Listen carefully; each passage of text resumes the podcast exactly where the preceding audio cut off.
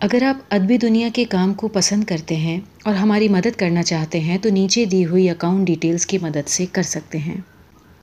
اتساہ اور اتےجنا کے کارن میری چھاتی تو دھڑ دھڑ دھڑک رہی تھی۔ پھر اونی گھوشال، پروین مجومدار اور فنی متر، ان تینوں پر سندے کیا جا سکتا ہے؟ ماؤنٹ ایوریسٹ ہوٹل میں جا کر پندرہ منٹوں کے اندر ہی فیلودا نے خبر کا پتہ لگا لیا۔ پروین مجومدار نامک ایک ویکتی پچھلے پانچ دنوں سے اس ہوٹل کے سولہ نمبر کمرے میں ٹھہرا ہوا ہے۔ دوپہر میں آکاش میں بادل چھا گئے اور چار بجے زوروں کی بارش ہونے لگی۔ آسمان کی رنگت دیکھ کر سمجھ میں آ گیا کہ بارش جلدی جانے والی نہیں۔ فیلودا شام کو کاپی پینسل لے کر بیٹھ گئے اور کسی چیز کا حساب لگانے لگے۔ مجھے جاننے کی بڑی اچھا ہو رہی تھی، پر ان سے پوچھنے کا ساہس نہ تھا۔ انتتہ میں تین کوڑی بابو کی پستک لے کر پڑھنے لگا۔ بڑی ہی رہسیہ بھری اور رومانچک کہانی تھی۔ پڑھتے پڑھتے راجین بابو کے پتر سے سمبندت گھٹنا میرے دھیان سے اتر گئی۔ جب آٹھ بجے تو بارش نے تھمنے کا نام لیا، کنتو تب اتنی سردی پڑ رہی تھی کہ پتا جی نے ہمیں باہر جانے ہی نہیں دیا۔ دوسرے دن فیلودا نے ٹھیل ٹھیل کر مجھے نیند سے اٹھایا کہ اٹھ، اے توپسا، اٹھ۔ میں دھڑ دھڑا کر اٹھ بیٹھا۔ فیلودا میرے کانوں کے پاس اپنا منہ سٹا کر دانت پیستے ہوئے ایک ہی سانس میں کہہ گئے راجین باپو کا راجین بابو کا نیپالی نوکر آیا تھا۔ کہہ گیا ہے کہ انہوں نے مجھے ترنت بلایا ہے، بہت ضروری کام ہے۔ اگر تو چلنا چاہتا ہے تو۔ ارے، یہ بھلا کوئی کہنے کی بات ہے؟ جب ہم پندرہ ہی منٹوں میں راجین بابو کے گھر پہنچے، انہیں بجھے ہوئے چہرے کے ساتھ کھاٹ پر لیٹے ہوئے پایا۔ فنی مجومدار ان کی نبز ٹٹولتے ہوئے کھاٹ کی بغل میں بیٹھے تھے۔ اور تین کوڑی بابو ایسی بھینکر سردی میں بھی پنکھا جھل رہے تھے۔ فنی بابو جب ناڑی کی پریکشا کر چکے تو راجین بابو نے تکلیف کے ساتھ ایک لمبی سانس لی اور بولے، کل رات بارہ بجے تھوڑی دیر بعد میری نیند کھل گئی اور بجلی کی روشنی میں اپنے چہرے کے ٹھیک سامنے ہی آئی سو ماسکڈ فیس۔ ماسکڈ فیس؟ مکھوٹا لگا چہرہ۔ راجین بابو نے سانس لی۔ دیکھا کہ فنی متر پرسکرپشن لکھ رہا ہے۔ راجین بابو بولے، اس پر نظر پڑتے ہی میں نے چلانے کی کوشش کی پر میرے گلے سے آواز نہیں نکلی۔ آپ کی کوئی چیز چوری ہوئی؟ فیلودا نے پوچھا۔ راجین بابو بولے، نہیں۔ تب ہاں میرا یہ وشواس ہے کہ میرے تکیے کے نیچے سے چابیوں کا گچھا نکالنے کے لیے وہ میری طرف جھکا تھا اور میری نیند کھل جانے کے کارن کھڑکی سے کود کر اف ہاریبل ہاریبل فنی ڈاکٹر نے کہا شانت ہو جائیے، آپ اتےجت مت ہوئیے۔ میں نیند کی دوا دے رہا ہوں۔ آپ کو کمپلیٹ ریسٹ کی ضرورت ہے۔ فنی بابو اٹھ کر کھڑے ہو گئے۔ فیلودا نے اچانک کہا، فنی بابو، کل رات آپ روگی کو دیکھنے گئے تھے۔ آپ کے کوٹ کے پیچھے کیچڑ کے چھینٹے کیسے لگ گئے؟ فنی بابو نے بنا گھبرائے ہوئے کہا ڈاکٹر کا جیون کیسا ہوتا ہے آپ جانتے ہی ہیں۔ دکھیوں کی سیوا کے لیے جب اپنا جیون نیوچھاور کر دیا تو پکار جب کبھی آئے، نکلنا ہی ہوگا، چاہے آندھی، پانی یا پھر برف ہی گرے۔ فنی بابو اپنی فیس لے کر چلے گئے۔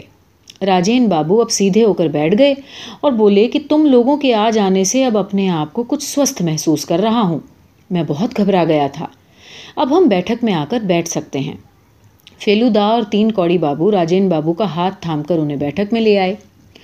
تین کوڑی بابو نے کہا اسٹیشن فون کیا تھا کہ کسی طرح یہ انتظام ہو جائے کہ دو دن بعد روانہ ہو سکوں۔ رہسیہ کا پردہ فاش کیے بغیر اب جانے کی اچھا نہیں۔ لیکن وہاں سے سوچنا ملی کہ اگر میں اس ٹکٹ کو کینسل کرتا ہوں تو دس دنوں سے پہلے بکنگ نہیں ملے گی۔ سچ کہوں تو یہ سن کر مجھے تو اچھا لگا۔ میں چاہتا تھا کہ فیلودا اکیلے ہی جاسوسی کا کام کریں۔ تین کوڑی بابو نے فیلودا کا کام پہلے ہی بہت کچھ آسان کر دیا تھا۔ راجین بابو بولے، بات یہ تھی کہ میرا نوکر پہرا دے گا، مگر میں نے خود کل دس بجے اسے چھٹی دے دی۔ اس کے گھر پر اس کا باپ بہت بیمار ہے، اس کی حالت مرنے پر ہے۔ فیلودا نے پوچھا، مکھڑا کیسا تھا، کچھ یاد ہے؟ راجین بابو بولے، بالکل سادھارن نیپالی مکھوٹا تھا۔ دارجلنگ شہر میں اگر تلاش کیا جائے تو کم سے کم تین چار سو ایسے مکھڑے مل جائیں گے۔ میرے اسی کمرے میں اس طرح کے پانچ مکھوٹے ہیں۔ وہ دیکھو، وہ رہا۔ راجین بابو نے جس مکھوٹے کی طرف اشارہ کیا فیلودا نے مجھے کل وہی مکھوٹا خرید کے دیا تھا۔ تین کوڑی بابو نے اب تک زیادہ باتیں نہیں کی تھی۔ اب وہ بولے، میری رائے میں اب پولیس کو سوچنا بھیجنی چاہیے۔ سرکشا بھی اب ضروری ہو گئی ہے۔ کل جو کچھ گھٹت ہو چکا اسے مذاق کے طور پر لینا ٹھیک نہیں۔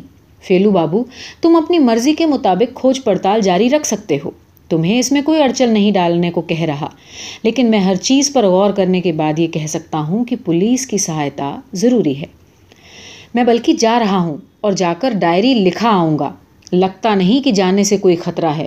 مگر راجین بابو، اب آپ ساودھانی سے رہیے گا۔ ہم لوگ جب اٹھنے اٹھنے پر تھے تو فیلودا نے راجین بابو سے کہا، تین کوڑی بابو تو چلے جا رہے ہیں۔ اس کا معنی یہ کہ آپ کا ایک کمرہ خالی ہونے جا رہا ہے۔ ہم لوگ اگر آج رات کو اس کمرے میں آ کر رہیں تو کیا آپ کو کوئی آپتی ہے؟ راجین بابو نے کہا، بالکل نہیں۔ آپتی کیا ہو سکتی ہے؟ تم تو میرے سگے جیسے ہو۔ اور سچ کہنے میں حرج ہی کیا ہے۔ میں جتنا بوڑھا ہوتا جا رہا ہوں، میرا ساہس بھی اسی انوپات میں کم ہوتا جا رہا ہے۔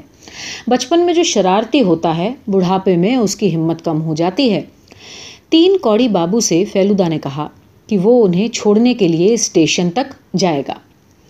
لوٹتے وقت جب ہم نیپالی کیوریو شاپ کی بغل سے جا رہے تھے، تو ہماری آنکھیں دکان کے اندر گئی دیکھا۔ دو آدمی دکان کے اندر کھڑے ہو کر مال دیکھ رہے ہیں اور آپس میں بات چیت کر رہے ہیں۔ دیکھ کر لگا یہ دونوں ایک دوسرے سے پریچت ہیں۔ ایک تو اونی گھوشال اور دوسرا ویکتی پروین مجومدار تھا۔ میں نے فیلودا کی اور تاکا۔ ان کے چہرے کو دیکھ کر ایسا نہ لگا کہ وہ آشچر جنک محسوس کر رہے ہوں۔ ہم ساڑھے دس بجے تین کوڑی بابو کو گڈ بائے کہنے اسٹیشن پہنچے۔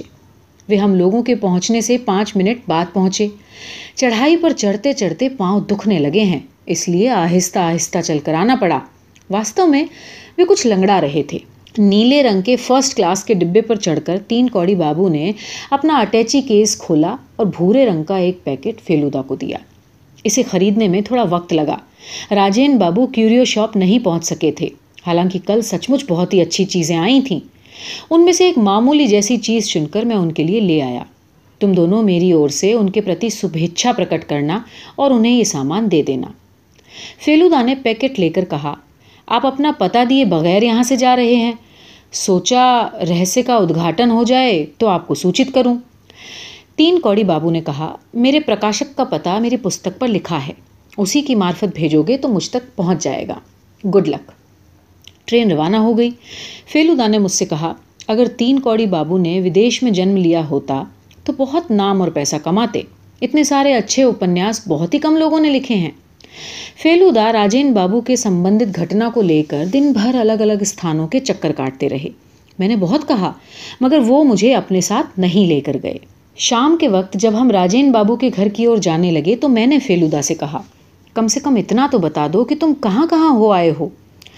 دو بار ماؤنٹ ایوریسٹ ہوٹل فیلودا نے کہا۔ ایک بار فنی متر کے گھر، ایک بار نیپال کیوریو شاپ پر، ایک بار لائبریری، اور پھر اس کے بعد کئی استھانوں پر۔ او تو کچھ اور جاننا چاہتا ہے؟ اپرادھی کون معلوم ہوتا ہے فیلودا ابھی کچھ کہنے کا وقت نہیں آیا۔ تمہیں کسی پر سندے ہے؟ اچھا جاسوس ہونے کے لیے ہر کسی پر سندے کیا جاتا ہے۔ ہر کسی پر مطلب؟ مثلاً تم پر، مجھ پر، جس کے پاس ایسا مکھوٹا ہے، وہی سندے کا پاتر ہے، کوئی بھی آدمی ہو سکتا ہے۔ پھر تمہیں کو کیسے بخشا جا سکتا ہے فیلودا بیکار کی بک بک مت کر۔ واہ جی واہ، تم نے تو مجھے شروع سے ہی بتایا ہی نہیں کہ تم راجین بابو کو پہچانتے ہو۔ اس کا معنی یہ ہوا کہ تم ستیہ کو چھپا رہے ہو۔ اور اگر تم چاہو تو میرا مکھوٹا اپیوگ میں لا سکتے ہو، وہ تو تمہاری بغل ہی میں ہے۔ شٹ اپ، راجین بابو اس وقت اچھے دکھے۔ یہ پوچھنے پر کہ آپ کیسے ہیں، وہ بولے، دوپہر میں کافی اچھا محسوس کر رہا تھا۔ شام جیوں جو بڑھتی جا رہی ہے، اشانتی بھی تیوں تیوں بڑھتی جا رہی ہے۔ فیلودا نے تین کوڑی بابو کا دیا ہوا پیکٹ راجین بابو کو دے دیا۔ اسے کھولنے کے بعد بدھ دیو کا ایک خاصا خوبصورت سر باہر نکل آیا۔ اسے دیکھ کر راجین بابو کی آنکھیں چھل چھلا آئیں۔ ورندھی سور میں بولے، بہت ہی اچھی چیز ہے، بہت اچھی۔ فیلودا نے پوچھا، پولیس آئی تھی؟ مت پوچھو آ کر بے حد جرہ کر کے گئی۔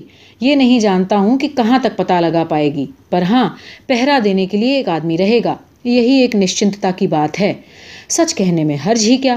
تم دونوں نہ بھی آتے تو کام چل جاتا۔ فیلودا نے کہا، سینیٹوریم میں بڑا شور گل رہتا ہے۔ یہاں ہو سکتا ہے کہ آپ کے معاملے پر شانتی سے سوچنے کا موقع ملے۔ راجن بابو نے ہنس کر کہا، میرا نوکر بڑی ہی اچھی رسوئی پکاتا ہے۔ آج مرغے کا ماس پکانے جا رہا ہے۔ سینیٹوریم میں ایسا کھانا نہیں ملے گا۔ ہمارے ٹھہرنے کا کمرہ ہمیں دکھا کر راجین بابو اپنے کمرے میں چلے گئے۔ فیلودا چٹ سے کھاٹ پر لیٹ گئے۔ سگریٹ جلا کر شہتیر کی اور دیکھتے ہوئے انہوں نے دھوئیں سے پانچ گنجلکیں بنائیں۔ اس کے بعد وہ کچھ دیر تک ادمندی آنکھوں سے تکتے رہے۔ پھر انہوں نے چپی توڑی۔ فنی متر کل سچ مچ روگی دیکھنے گئے تھے۔ کوٹ روڈ پر ایک پیسے والا پنجابی ویاپاری ہے۔ میں نے پتہ لگایا ہے، وہ ساڑھے گیارہ سے ساڑھے بارہ تک وہیں تھے۔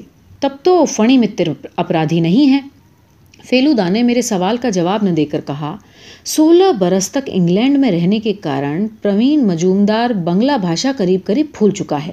پھر اس بات کی سمبھاونا نہیں کہ پتر اس نے بھیجا ہو۔ اور اسے پیسے کی کوئی کمی تو ہے نہیں۔ اس کے علاوہ دارجلنگ آ کر اس نے گھڑ دوڑ میں بھی کافی پیسہ کمایا ہے۔ میں سانس رو کے بیٹھا رہا۔ فیلودا اور کچھ کہنا چاہتے تھے، یہ میں سمجھ رہا تھا۔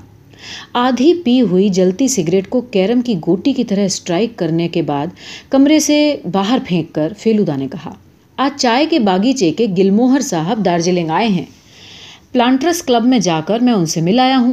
لاما کے پرساد کا ایک ہی گھنٹہ ہے، وہ ہے گلموہر صاحب کے پاس۔ راجین بابو کے پاس جو ہے، وہ نکلی ہے۔ اونی گھوشال کو یہ بات معلوم ہے۔ پھر راجین بابو کا گھنٹہ تو ملیہوان نہیں ہوا۔ نہیں۔ اور کل رات ایک پارٹی میں یہ پروین مجومدار کے ساتھ رات نو بجے سے تین بجے تک شراب پیتے رہے اور پی کر نشے میں تھت ہو گئے۔ او، اور مکھوٹا پہنا ہوا آدمی بارہ بجے کے تھوڑی دیر بعد ہی یہاں آیا تھا۔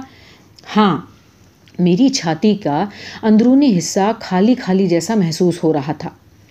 میں نے کہا، پھر؟ فیلودا نے کچھ بھی نہیں کہا۔ اس نے ایک لمبی سانس لی اور کھاٹ سے اٹھ کر کھڑا ہو گیا۔ اس کی بھوہوں میں اتنا بل پڑ سکتا ہے، یہ بات تو میں جانتا ہی نہیں تھا۔ کچھ سیکنڈ تک چپ چاپ کھڑا رہنے کے بعد اس نے نہ جانے کیا سوچا اور بیٹھک کی اور چلے گئے۔ جاتے وقت مجھ سے کہہ گئے، ذرا اکیلے رہنا چاہتا ہوں ڈسٹرب مت کرنا۔ اب میں کیا کروں؟ وہ جہاں لیٹے تھے، میں وہیں بستر پر لیٹ گیا۔ شام ہونے کو ہے۔ کمرے کی بتی جلاؤں، من میں ایسی اچھا نہیں ہوئی۔ کھلی ہوئی کھڑکی سے آبزرویٹری ہل کی طرف مکانوں کی روشنی دکھ رہی ہے۔ تیسرے پہر مال میں ایک طرح کا شورگل مچا رہتا ہے۔ وہ شورگل اب شانت ہوتا جا رہا ہے۔ گھوڑے کی ٹاپ سنائی پڑ رہی ہے۔ اس کی آواز دور سے نکٹ آتی اور پھر شانت ہو جاتی ہے۔ سمے کھسکتا جا رہا ہے۔ کھڑکی سے آتی ہوئی شہر کی روشنی جیسے دھندلا رہی ہے۔ اب کمرے میں اور بھی زیادہ اندھیرا رینگ رہا ہے۔ لگتا ہے نیند آ رہی ہے۔ پلکیں ایک دوسرے سے قریب قریب جڑ گئی ہے۔ تبھی لگتا ہے کہ کمرے کے اندر کوئی گھس رہا ہے۔ مجھے اتنا ڈر لگتا ہے کہ میں اس اور تاکنا بند کر دیتا ہوں، جس اور سے وہ آدمی گھس رہا ہے۔ سانسوں کو روکے میں کھڑکی کی اور تاکنے لگتا ہوں۔ لیکن وہ آدمی میری ہی اور آ کر میرے سامنے کھڑا ہو جاتا ہے۔ مانو کھڑکی کے باہر پھیلے شہر کو ڈھک کر اندھیروں میں میرے سامنے آ کر کھڑا ہو گیا ہو۔ پھر وہ اندھیرا جیسی کوئی چیز جھک کر میری اور بڑھتی ہے۔ اب اس کا چہرہ میرے چہرے کے سامنے ہے اور اس چہرے پر ایک مکھوٹا میں جیوں ہی چلانا چاہتا ہوں، وہ اندھیرے کا شریر اپنے ہاتھ کو اوپر اٹھا کر چہرے سے مکھوٹا اتارتا ہے اور مکھوٹا اتارتے ہی میری درشٹی فیلودا کی طرف جاتی ہے۔ کیوں؟ سو گیا تھا کیا؟ اوف فیلودا تم! تم نے تو میری جان ہی نکال دی تھی۔ فیلودا میری استھتی کا پتہ لگا کر ایک کہا لگانے ہی جا رہے تھے، پرنتو ایکا ایک ان کا چہرہ گمبھیر ہو گیا۔ اور اس کے بعد وہ کھاٹ کی بغل میں بیٹھتے ہوئے بولے، راجین بابو کے تمام مکھوٹوں کو پہن کر دیکھا تھا۔ تو اسے ذرا پہن کر دیکھ تو فیلودا نے وہ مکھوٹا مجھے پہنا دیا۔ کچھ اسوابھاوک جیسا لگ رہا ہے؟ نہیں، بس میرے لیے یہ کچھ بڑا ہے، اتنا ہی۔ اور کچھ بھی نہیں، ذرا کچھ گندھ جیسی ہے۔ کس چیز کی؟ چرٹ کی؟ فیلودا نے مکھوٹے کو اتار کر کہا ایگزیکٹلی میری چھاتی پنہ دوڑنے لگی۔ میرے منہ سے نکل گیا، تی، تین کوڑی بابو؟ فیلودا نے ایک نشواس لے کر کہا، سب سے زیادہ موقع انہی کو تھا۔ بنگلہ اپنیاس، اخبار، بلیڈ، گوند، کسی چیز کی کمی نہیں تھی۔ اور تو نے ضرور ہی دھیان دیا ہوگا کہ آج وہ اسٹیشن پر لنگڑا رہے تھے۔ شاید کل کھڑکی سے باہر کودنے کے کارن ہی ویسا کر رہے ہوں۔ مگر جو اصلی رہسیہ ہے وہ یہ کہ اس کا کیا کارن ہو سکتا ہے۔ راجین بابو تو ان کا کافی سمان کرتے تھے۔ پھر کس وجہ سے، کس ادیش سے انہوں نے یہ پتر لکھا؟ شاید اس کا اتر اب ہمیں نہیں ملے گا، کبھی نہیں۔ رات میں کوئی درگھٹنا نہیں ہوئی۔ سویرے ہم بھوجن ککش میں راجین بابو کے ساتھ چائے پی رہے تھے۔ تبھی نیپالی نوکر ایک پتر لے کر آیا۔ اس بار بھی وہی نیلے رنگ کا کاغذ تھا اور لفافے پر دارجلنگ کے ڈاک گھر کی مہر۔ راجین بابو کے اداس چہرے اور کانپتے ہاتھوں سے پتر کو کھولا اور فیلو دا کے ہاتھ میں تھما کر بولے، تم ہی پڑھو، مجھے تو ہمت نہیں. فیلو دا اس پتر کو لے کر زور زور سے پڑھنے لگے، پریہ راجو کلکتے میں گیانیش سے تمہارے مکان کی خبر پا کر جب میں نے تمہیں پتر لکھا تھا، اس سمے میں دراصل نہیں جانتا تھا کہ تم کون ہو۔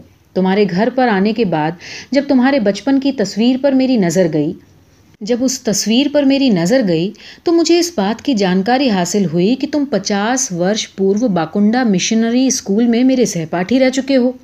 تم کوئی اور دوسرے نہیں بلکہ وہی راجو ہو۔ اتنے دنوں کے بعد بھی پرانا آکروش بھڑک سکتا ہے، یہ بات میں نہیں جانتا تھا۔ انیائے کے ساتھ لنگڑی مار کر تم نے مجھے نہ کیول سو گج کے نشچت پرسکار سے ونچت کیا تھا، بلکہ مجھے بھرپور گھائل بھی کر دیا تھا۔ تبھی میرے پتا جی کی بدلی ہو گئی اور میں تم سے بدلا نہیں لے سکا۔ تمہیں بھی میرے مانسک اور شاریرک کشٹوں کی جانکاری پراپت نہیں ہوئی۔ پیروں میں پلاسٹر لگوا کر مجھے تین مہینے تک اسپتال میں رہنا پڑا تھا۔ یہاں آنے پر تمہارے جیون کی شانتی نے مجھ میں اشانتی پیدا کر دی۔ اس لیے کئی دنوں تک تمہارے من میں بے چینی پیدا کر کے میں نے تمہیں تمہارے پرانے اپرادھ کی سزا دی۔ شبھیچھا کے ساتھ تمہارا ہی تین کوڑی مکھوپادھیائے۔